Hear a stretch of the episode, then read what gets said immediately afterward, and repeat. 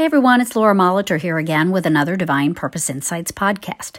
I'm your host of this weekly program and Divine Purpose coach and spiritual activist. You can find out more about me and what I do at beingfreenow.com. You can subscribe to this podcast and please feel free to share if you like what you hear.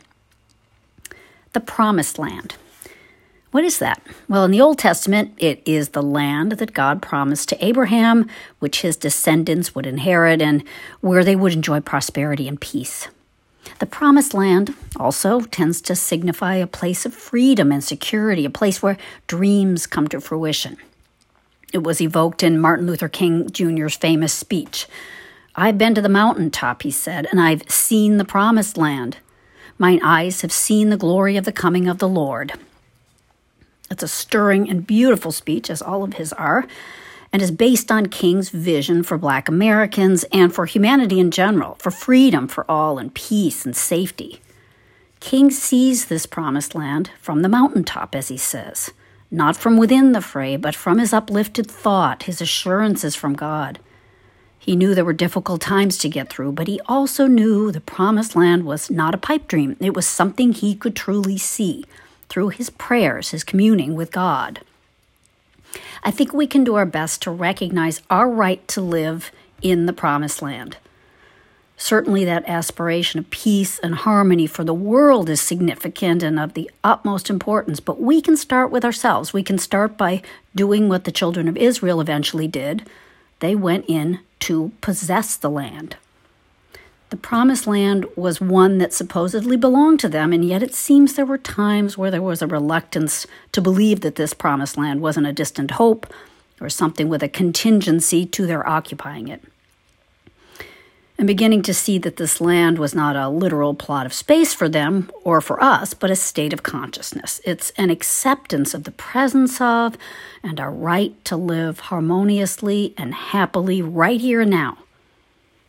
There's a Bible story that I think is instructive, and I'm going to quote from an article in the Christian Science Sentinel called "Go In and Possess the Land." It's by William Milford Correll, and he explains the story really well and its significance, so I thought I would read his quote on it. It was inspiring to me, and it says it well. He says, "There's a significant incident in the history of the Israelites' journey to the Promised Land as recorded in the Bible. At one point, Moses sent Joshua and Caleb along with others to spy out the desired land and to report on the prospects of conquest. When the group came back, Joshua and Caleb reported favorably. Caleb said to the people, 'Let us go up at once and possess it, for we are well able to overcome it.'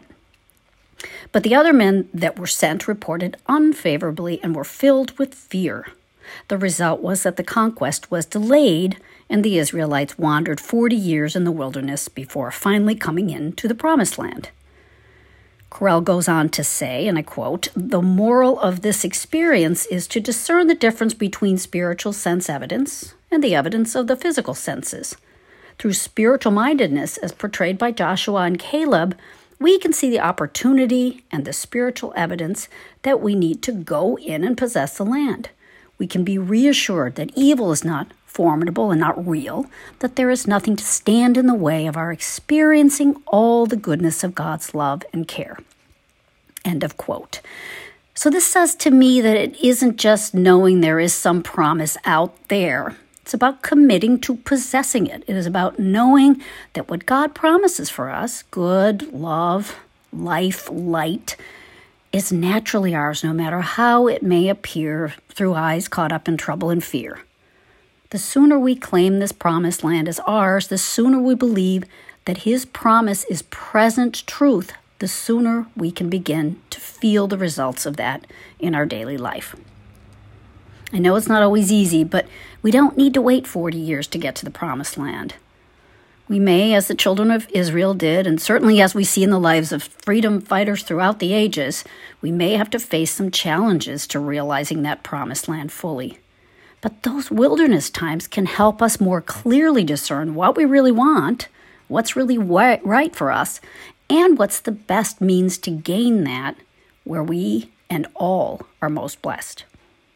I'm working on recognizing the promised land as qualities of thought and being rather than as certain specific experiences and situations and times and places and people. The promised land is the presence of God, of good, of love, of life, of truth. And God is not out in tomorrow or back in yesterday. God and all his qualities are here with us right now. The Christ revealed this to us. The promises are fulfilled in our awareness of our oneness with God, our relationship with Him, and the fact that we are already and always worthy, lovable, and loved.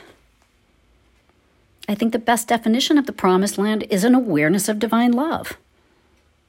Get on the mountaintop. Do your best to lift thought from the complaints and fears of mortal experience and let yourself feel divine love. Then share it. A love shared is the promised land flourishing and multiplying. It welcomes everyone in, and there's always more than enough room in love and for loving. There's some thoughts to mull over with me. Please let me know if you have any questions or comments or want to talk more. I can be reached at lauramolitor@gmail.com. Thanks so much for listening. Have a blessed weekend, and we'll see you next week.